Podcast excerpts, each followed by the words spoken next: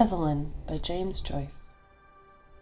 She sat at the window, watching the evening invade the avenue. Her head was leaned against the window curtains, and in her nostrils was the odor of dusty cretonne. She was tired. Few people passed.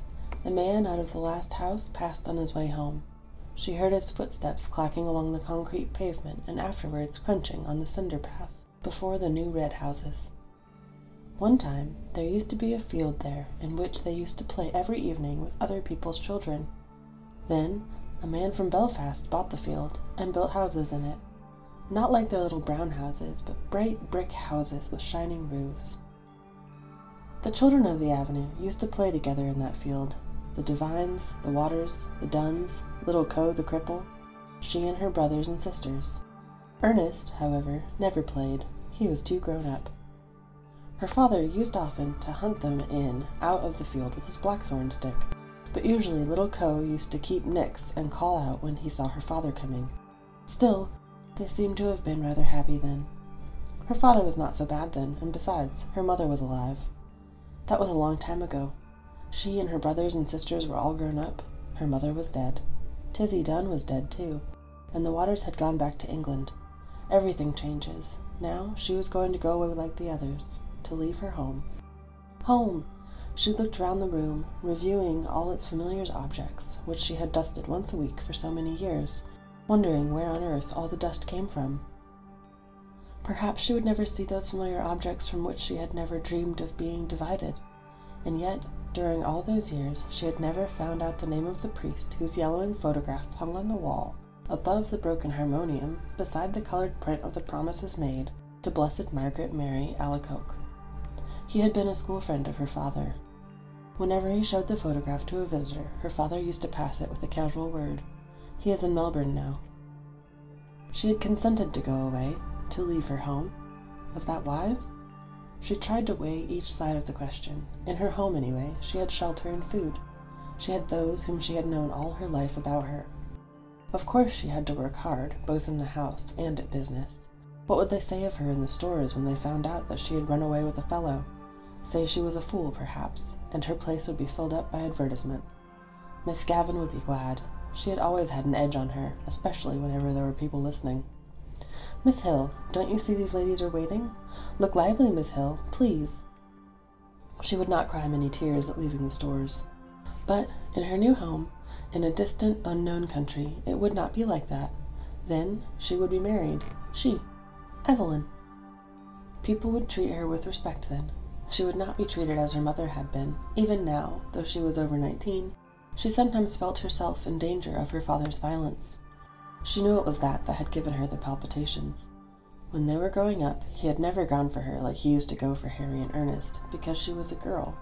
But latterly, he had begun to threaten her and say what he would do to her only for her dead mother's sake.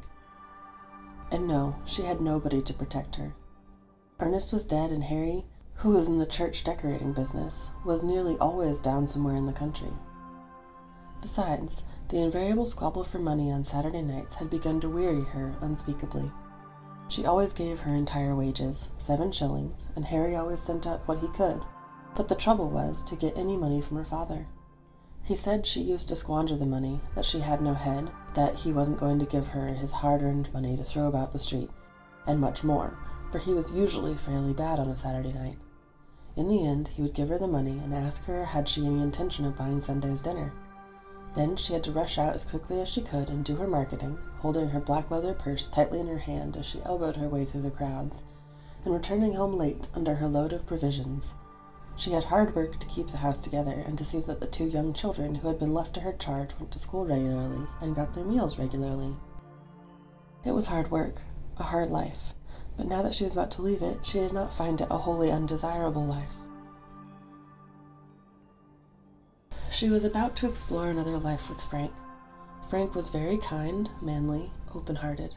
She was to go away with him by the night boat to be his wife and to live with him in Buenos Aires, where he had a home waiting for her. How well she remembered the first time she had seen him.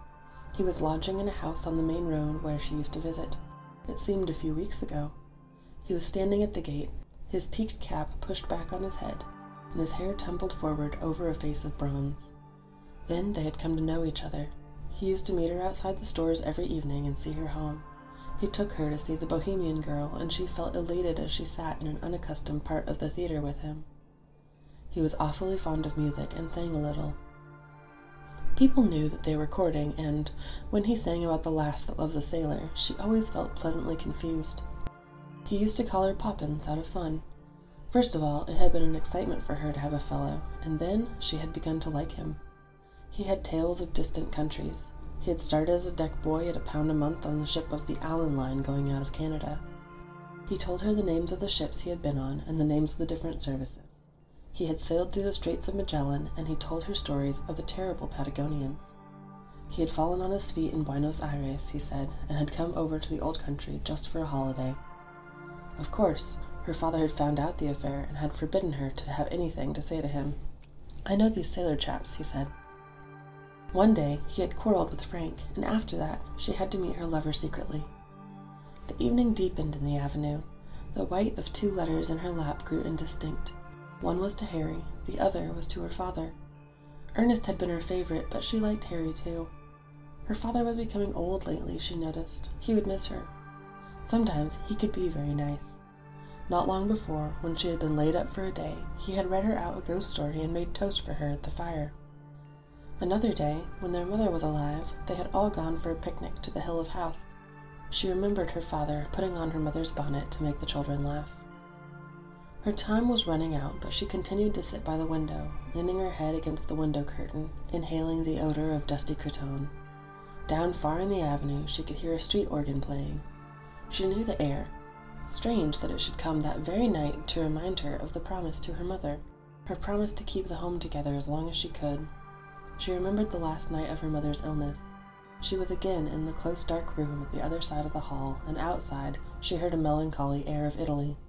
The organ player had been ordered to go away and given sixpence. She remembered her father strutting back into the sick room saying, Damned Italians, coming over here. As she mused, the pitiful vision of her mother's life laid its spell on the very quick of her being, that life of commonplace sacrifices closing in final craziness.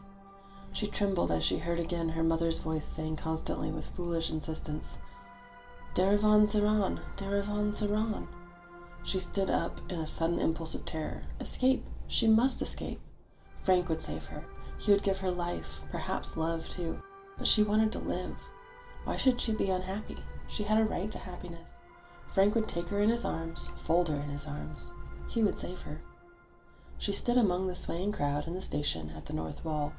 He held her hand, and she knew that he was speaking to her, saying something about the passage over and over again.